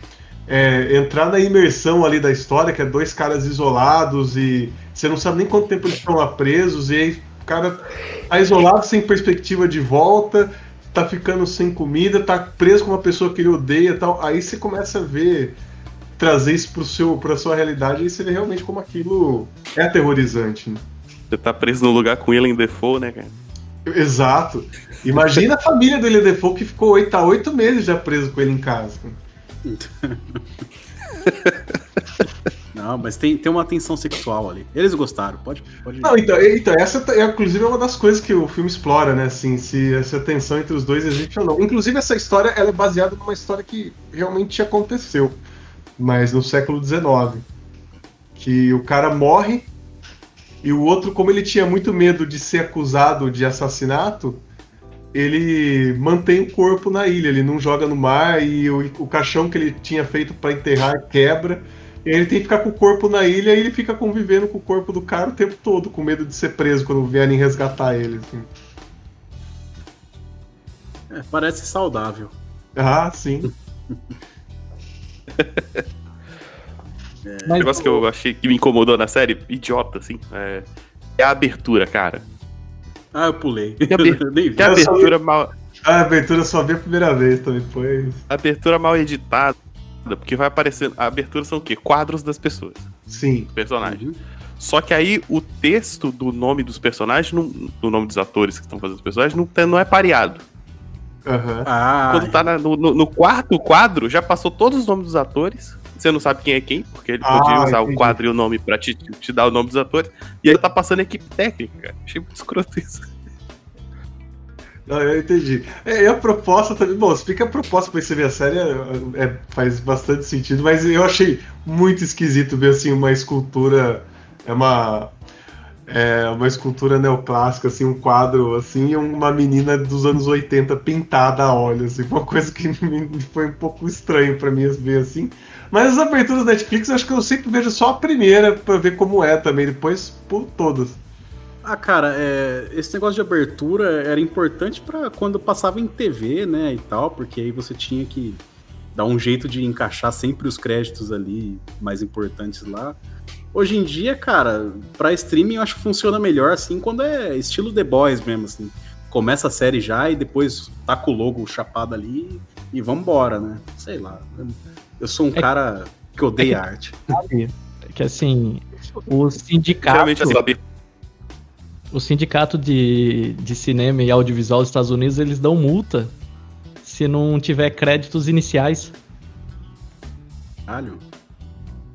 A ponto que, assim, não sei se vocês sabem dessa história, aquele crédito inicial do Star Wars, né, que vai contando o resumo, uhum. Nossa, deu um rolo do caramba, tipo, o George Lucas foi processado por isso. Por quê? Porque tem créditos iniciais com a equipe. Tá. Já entra direto ali e dali já meio que vai o filme, né? Então, tipo, hoje a gente tem essa convenção de, assim, não é tão necessário, né, como espectador, a ponto que a gente até pula, mas como legislação do sindicato, obrigado. Faz sentido. Ah, mas aí você pega, por exemplo... Assista a abertura no primeiro episódio e no último pra ver se tinha alguma pista. Assim. Não, mas normalmente tem, né? Essa mesmo da Vanson Bly tem o lance do rosto da galera e ficando sem forma, né? Mas, sei lá, né? Também não... Eu pulei, assim. Não vi muito. Eu sempre via era do Mad Men, que eu achava maravilhosa, assim, a arte da abertura, mas só por isso também. Via do Dragon Ball. O desenho chamado Caçadores de Bugs. A musiquinha é muito maneira, eu sempre assisto. É, DuckTales. Eu vi a abertura do DuckTales, sem cantar até hoje. Ah, não, da época da TV não dá pra contar, né, velho? Porque a gente não tinha esse poder aí de passar, né?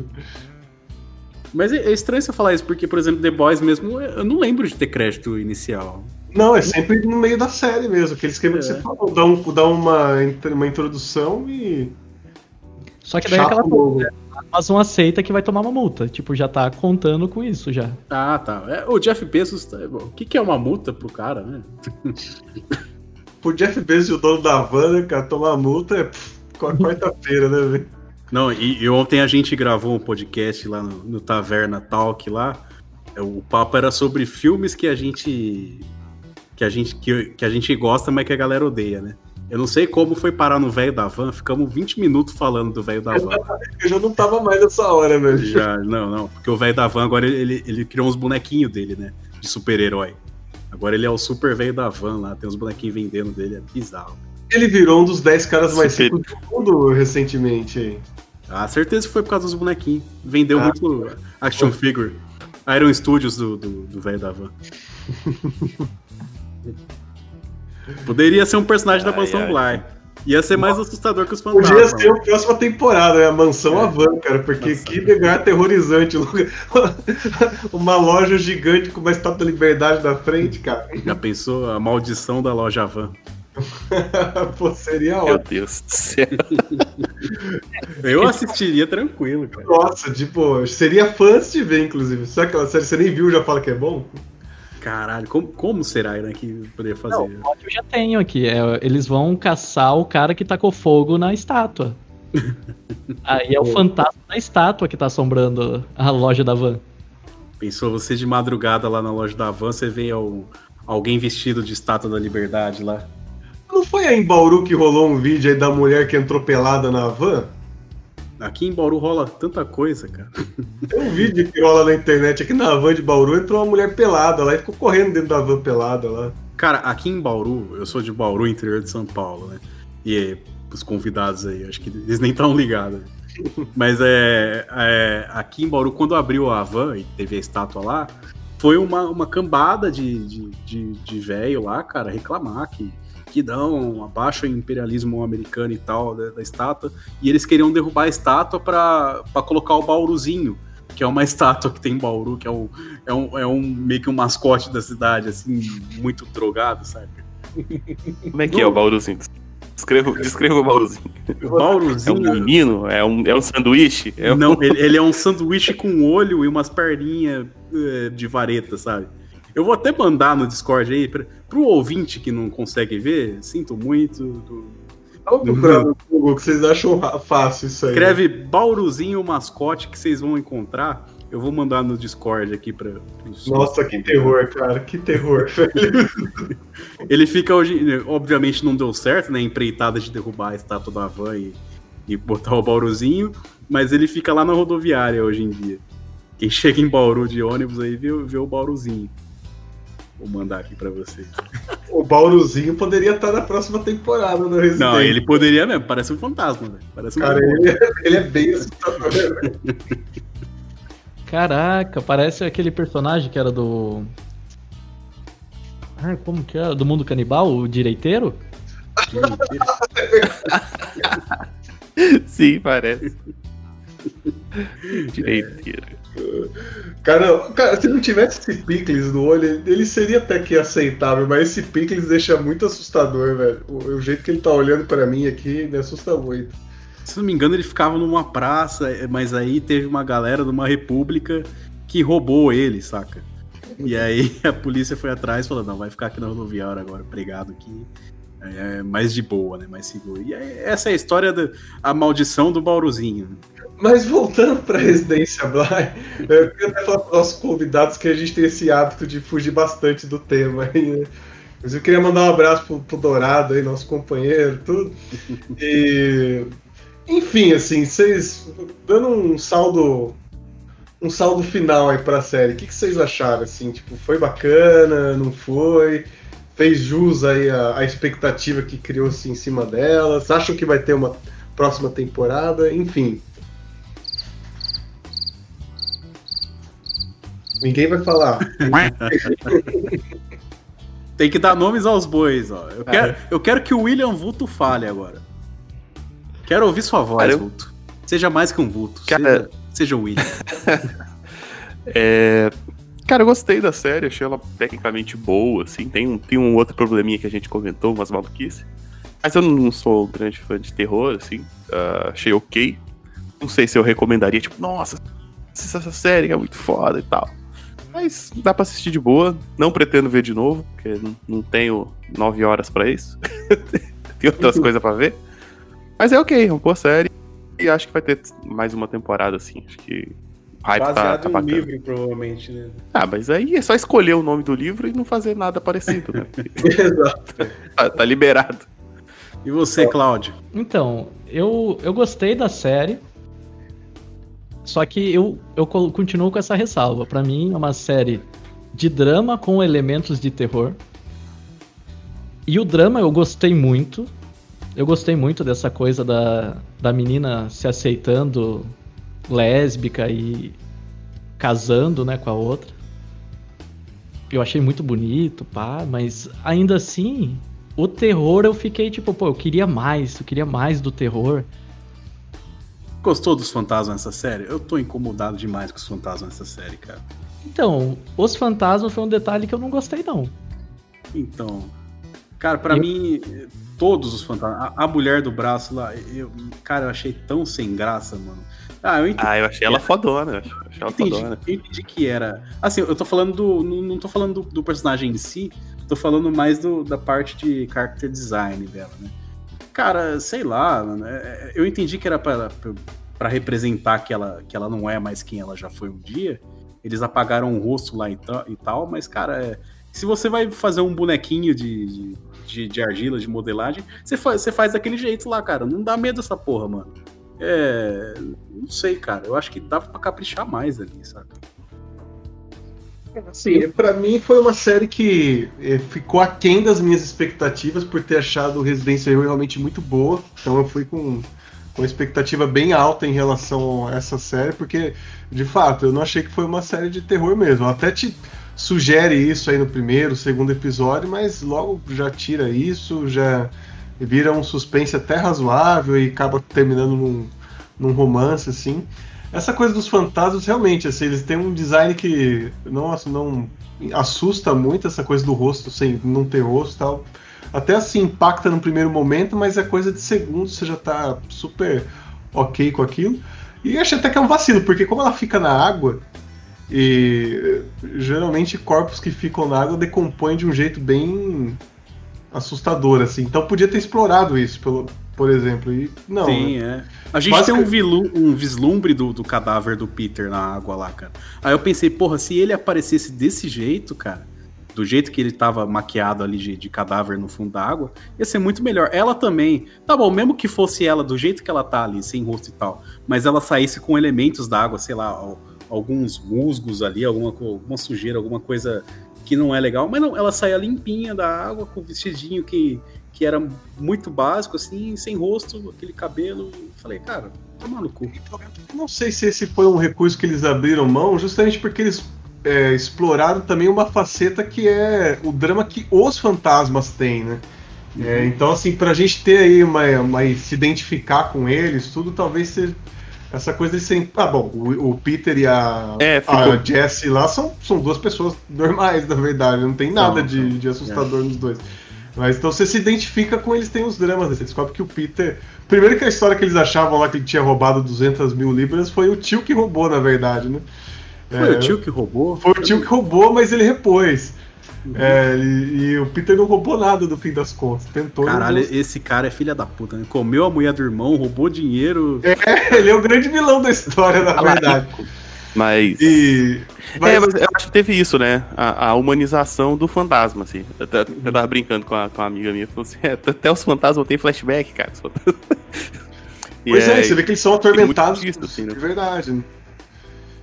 Então, assim, eu achei que ele aproveita algumas coisas da outra série, essa coisa de criar falsas, dar falsas pistas do que vai acontecer e da outra coisa, eu achei bem legal, embora eu tenha achado que dessa vez a entrega foi menor que a promessa.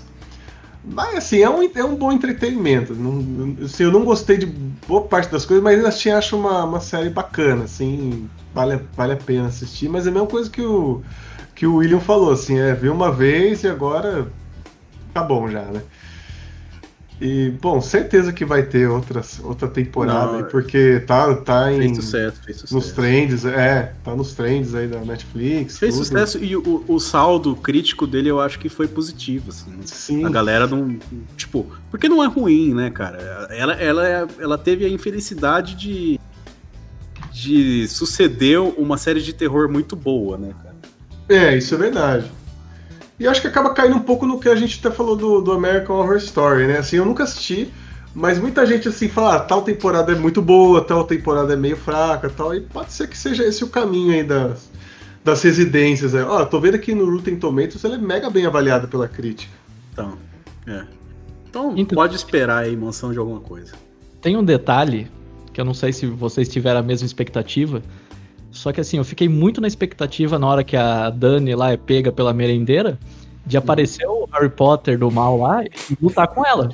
Pois é, isso aí ficou um pouco mal resolvido, né, a questão dela, porque termina o episódio com ela enfrentando ele e tipo, é isso. Então, mas ele fala um negócio ainda, ele fala, eu acho que a gente vai ter que conviver, não é? Ele não fala alguma coisa?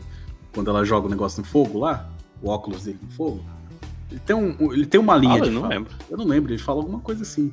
Aí acaba o episódio. Talvez tenha acontecido aquilo dela ter superado ele, assim, então talvez ele já não seja mais relevante pra ela. Tal. Porque é aquele negócio, como ele não é um fantasma de fato, ele é só um trauma, né?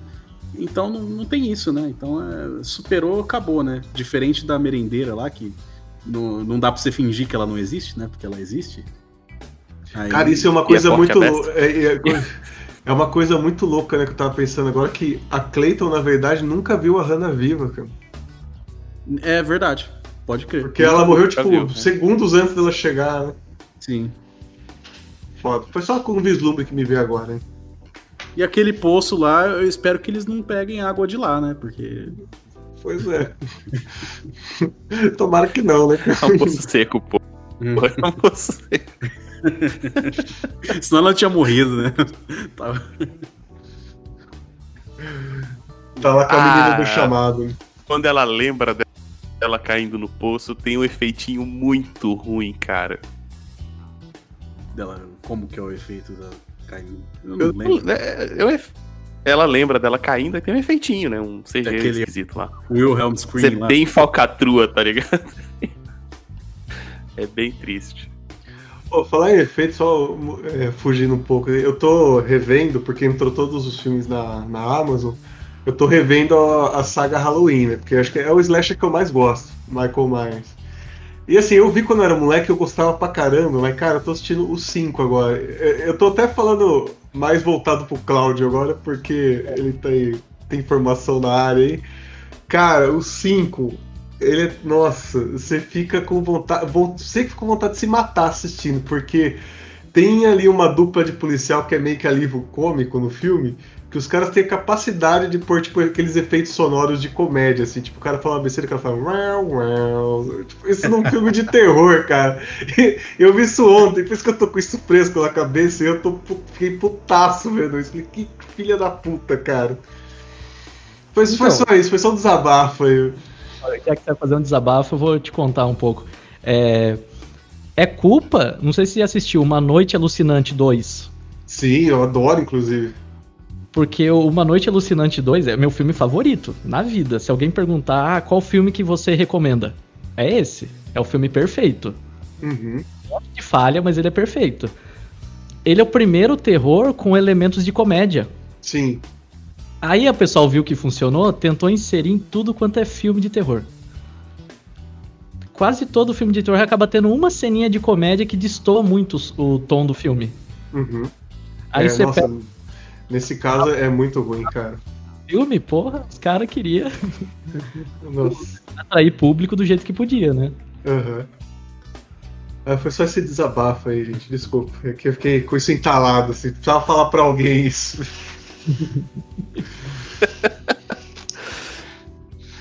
Mas é isso, então, fechamos? Meninos, deem os seus recados aí, divulguem o podcast de vocês. Bom, primeiro, obrigado pela participação, estão sempre bem-vindos aí, portas abertas sempre que vocês quiserem, tá com a gente.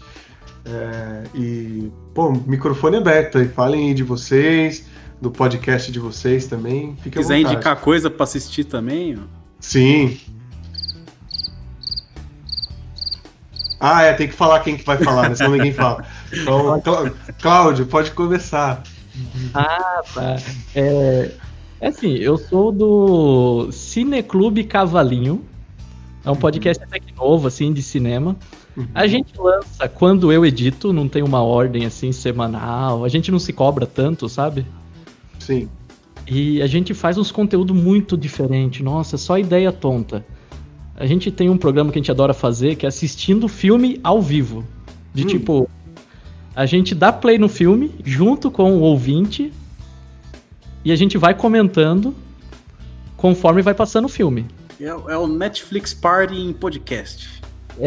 E estranho, tipo, a gente não encontrou ninguém no Brasil fazendo isso, mas lá fora, tipo, é um negócio até que comum. O MDM fez isso com o episódio do Super Amigos. Nossa, eu vi. Eu perdi meu domingo vendo isso. Tipo, a gente tem esse... Normalmente a gente traz mais podcast de debate sobre gênero, sobre temas, sobre filmes, assim. Poxa, que legal. Normalmente é briga que a gente arrumou na semana na internet, tipo... A gente arruma briga nesses grupos de cinéfilo, depois a gente usa como pauta pro programa. Cara, os caras vão brigar no Facebook pra ter pauta, velho. Aí sim. É ruim mesmo. O nosso podcast lá, cada tipo tem um nome diferente. Então, tipo, esse que a gente assiste filme ao vivo é Um Cavalo Marinho Comenta. Aí tá o nome do filme. Ó, eu tenho um participante pra te indicar pra participar disso aí, cara. Pra ver o filme com vocês.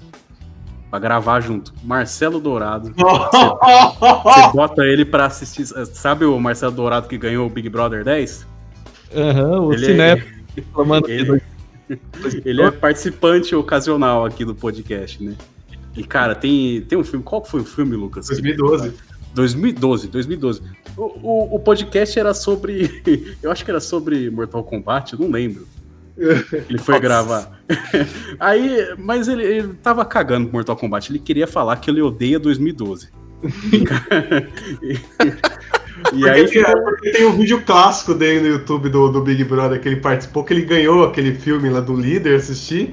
E nessa época o 2012 tava bombando, assim. E ele achou uma merda e ele não parava de falar isso. É o pior filme que eu já vi na minha vida, que bosta. Ele falando isso na Globo, né, velho? E aí depois que a gente conheceu ele, ele regravou, ele assistiu de novo o filme. Com ele, se filmou assistindo e mandou pra gente pra ver o react dele. E ele continua odiando, cara. Vejam 2012 e chama o Marcelo Dourado, que vai ser a maior audiência aí do seu podcast. Ele é um cara bom mesmo, pra você chamar. Aí, que nem tem um podcast que a gente gravou esses dias atrás, mas eu nem comecei a editar, porque como eu tô fazendo TCC, eu tô indo com muita calma, né? Uhum. Pô, a gente fez um programa genial. Nossa, eu tô orgulhoso disso. A gente fez um filme... Durante a gravação, o filme perfeito de terror. E assim, o elenco é Nicolas Cage. Começou bem. Ele é o protagonista. Nossa, hein? Aí tem a Samara Weaving, que é a menina que fez a babá. Ela fez também a Samara Weaving. Ah, sei quem é. Sei, que ela fez da Netflix também. Uhum. Aí. Os dois, o Nicolas Cage, ele é um pai e ele é físico nuclear. Aí, a Samara Weaving é filha dele, vegana e jovem mística. Ele tinha... Aí, esse filho que morreu era policial. E era o Ryan Gosling casado com o The Rock. Com o The Rock? Já tô shippando, já. Tudo que tem o The Rock eu gosto. Só que o Ryan Gosling morreu, então o The Rock é viúvo e fica ali na família ainda, né? E tem uma dinâmica onde o Nicolas Cage reconhece mais o The Rock como filho do que a a Samara. Aí rola um plot maluco de uma vila onde é proibido ter relacionamento hétero. Tá tentando invocar um demônio de outra dimensão em um ritual científico. E eles acabam capturando o The Rock, porque o The Rock é um fisiculturista.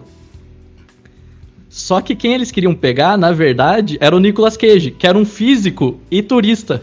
Ah, nossa, meu Deus. Nossa, mano. Esse negócio de roteiros baseados em trocadilhos. Roteiros de Brasil, Ceará. A pessoa lá era o Martin Sheen, que era casado com o Robert Blake. E o Robert Blake, não sei se vocês lembram, ele tá no Estrada Perdida, do Lynch. Sim, sim. Aquele cara que não pisca. Uhum. E nesse filme ele não pisca também. E eles estão invocando o demônio, que na verdade é o Al Pacino. Ah, sempre, né? É o diabo. E aí rola todo esse plot da invocação e tal. E na preguiça, os nomes são os nomes dos atores mesmo. Então, tipo, o The Rock se chama The Rock. O Al Pacino chama Al Pacino? Al Pacino também. E no final, lá pra resolver, invocam o De Niro. Aí rola uma luta entre os dois. Só que é pra fazer referência ao final de Fogo Contra Fogo. Rapaz, a droga foi pesada aí pra vocês bolarem esse roteiro, hein? Nosso podcast é isso, tipo, a gente não tem pretensão nenhuma, tipo, mesmo que a gente seja estudante de cinema, a gente tenha um conhecimento técnico, a gente não tem intenção nenhuma de ser pretensioso e falar, ó, o que a gente tá falando é regra. Escute a gente, que a gente é o bastião do cinema. Não, a gente só fala lá pra tirar sarro das coisas, falar mal, mas quando a gente debate, a gente tenta realmente trazer informação, então que nem essa coisa do terror... A gente já rolou, tipo, do gênero, assim, como as pessoas veem errado o gênero, tipo, porque o tema foi no dia, porque meu amigo brigou num grupo de cinema, porque uma pessoa postou assim, filme de terror só é se tem coisa sobrenatural. Se não tem... Nossa senhora. Elenco é burro. E a gente ficou, porra, mas o ator é burro de ter arrumado o emprego? E é isso. O ator tem que pagar as contas dele, né? Me indiquem aí, ó. Pensando rápido aí, ó. Quero ver vocês me indicarem filmes de terror sem elementos sobrenaturais. E sem ser slasher. Putz, sem ser sobrenatural, sem ser slasher? É. Homem Invisível, 2020. Verdade, hein? Eu pensei naquele... Puta, com o cara, com o velho maromba lá. Esse é o nome dele. Stephen Lang. O No Escuro, ah?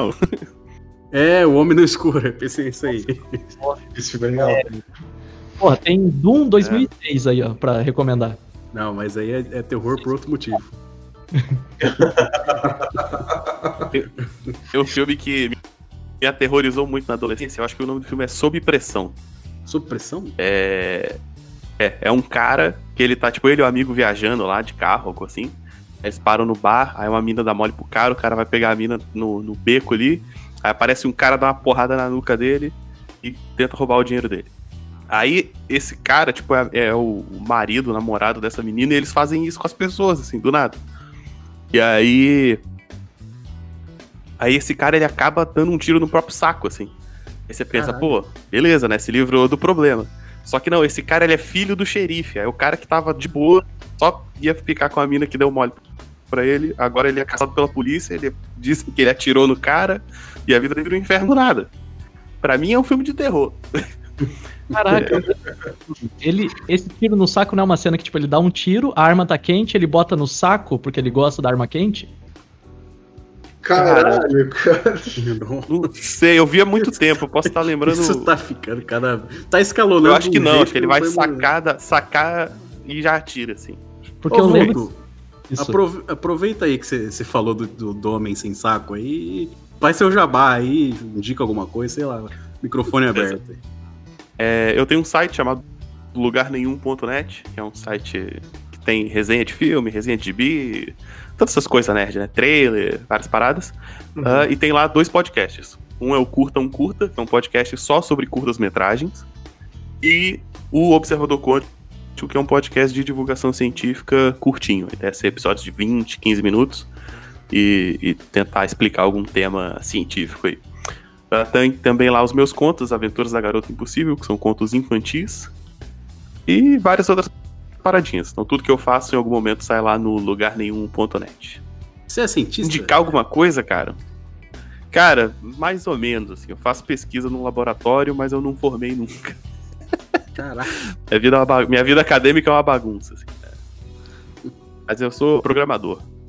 Ô, voltando. O cara, a gente fez publicidade, nem a faculdade, isso, né? É, nem conto. O LugarNenhum não é um livro? É também, é um livro do Gaiman.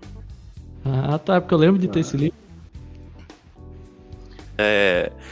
Cara, recomendar a última coisa muito doida que eu assisti foi Madoka Mágica, que é um animezinho de garotas mágicas, mas ele é diferentão, assim, ele vai por uns caminhos muito doidos, muito sinistros em alguns momentos. E aí, Caio, seu recado final, hein? Cara, escutem Los Bucaneros, eu sei que vocês já estão escutando, mas escutem os episódios passados também, temos 30 episódios aí para vocês ouvirem. Escutem os episódios dos nossos amigos aí, também queria agradecer a presença deles aqui e me disponibilizar se eles quiserem participações no podcast também deles. Eu não faço nada à noite mesmo, eu estou me convidando, é isso mesmo. Eu ia falar isso, cara. E é isso, assim, não sei se eu tenho alguma coisa pra indicar, eu estou vendo Lovecraft Country, que vai terminar agora, domingo agora, assim. Tô achando bem interessante, assim, bem, assim, depois que eu entendi qual que era a proposta da série, eu até que tô gostando, assim. E curiosamente, o Vulto, quando eu mandei mensagem pra ele no Facebook, eu vi que a capa dele é da Rat Queens, que é um gibi que eu comprei exatamente essa semana, cara. Muito bom, cara. Tô lendo, tô me divertindo, assim, pra quem gosta, assim, de algo não muito pretencioso, pelo menos o que eu tô achando no primeiro volume é isso, né? É um negócio mais uma leitura pra ler, assim, de boa, rápido, assim. E quem gosta de RPG também, não é o meu caso, eu nunca joguei RPG de mesa, mas ainda assim eu gostei bastante, então, pra quem quiser ler, fica a indicação. Eu também vou me despedindo aqui. Eu vou deixar duas indicações antes de me despedir. A primeira delas é a segunda temporada do The Boys, que essa altura muita gente já deve ter visto. Mas eu tô falando isso principalmente porque o nosso próximo episódio vai ser sobre The Boys, então já tô deixando um cliffhanger aí pro pessoal. E um filme que já estreou tem mais ou menos um mês, né, na Netflix, que é muito bom, que é O Diabo de Cada Dia, que tem o Tom Holland, tem o Robert Pattinson, que é um drama, assim, puxado um pouco pro terror, mas ele é mais focado no drama, que relaciona aí o fanatismo religioso às atitudes das pessoas, e apesar da história se passar nos anos 50, ele é bastante atual. E com isso eu me despeço de todo mundo. Calma, não vai ter Lumberjack Thor hoje? Hoje é verdade. Gente, reforçando que eu tenho agora uma marcenaria, então se vocês querem um móvel novo na sua casa... Vocês podem entrar lá no meu Instagram, @lumberjack.tor, e entrar em contato comigo no direct, eu respondo bem rápido, prometo. E agora sim, com esse merchan que o Caio me lembrou de fazer, a gente se despede. Quero agradecer de novo aos nossos convidados. E então, a gente se vê na semana que vem. Dessa vez vai ser semana que vem mesmo. Tchau!